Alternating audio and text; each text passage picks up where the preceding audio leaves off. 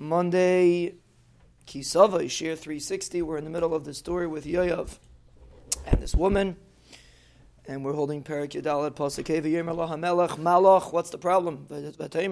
So the woman, the Isha Hatekoyas, the Isha from the city of Tekoya, came to the Melech. She said, Aval Isha Almana Ani, Vayamas Ishi. I, She's an Isha Almana. Her husband died.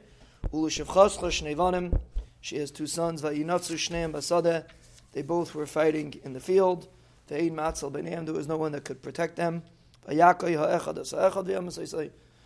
one son, killed the other son. So the whole family came on Shivchasecha, meaning on the woman. Give us, hand us over the Reitzach. We'll kill him, Benefesh Achiv, because he killed They're going to destroy the Yerush, basically.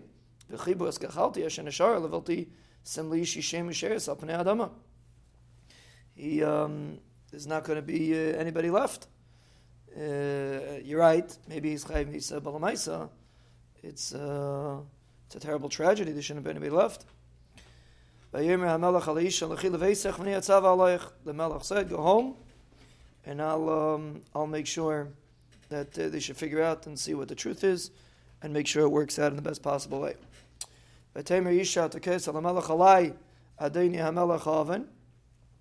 On me, meaning uh, on it was it, basically it was a nice way of saying that really you, he, she was afraid he's not going to do it.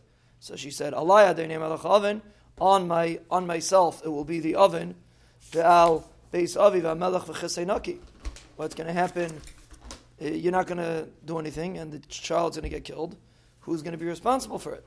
So she's saying it's it's as if it's on herself, and the melech and his kisei will be clean, but really, it's basically her point was that the melech's not going to end up doing anything, and it's going to it's going to be a problem.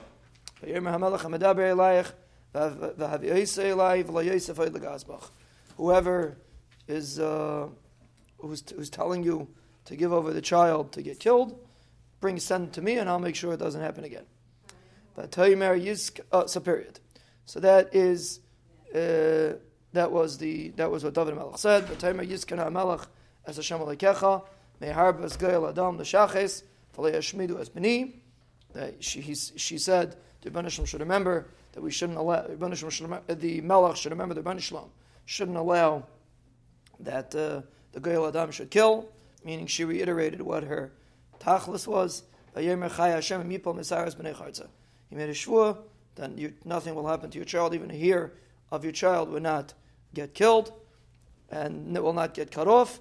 So basically, so this is this was the psak, and now she set him up. We're going to see she continued with her drasha but she set up David HaMelech to give a psak what's going to happen regarding Avshalom.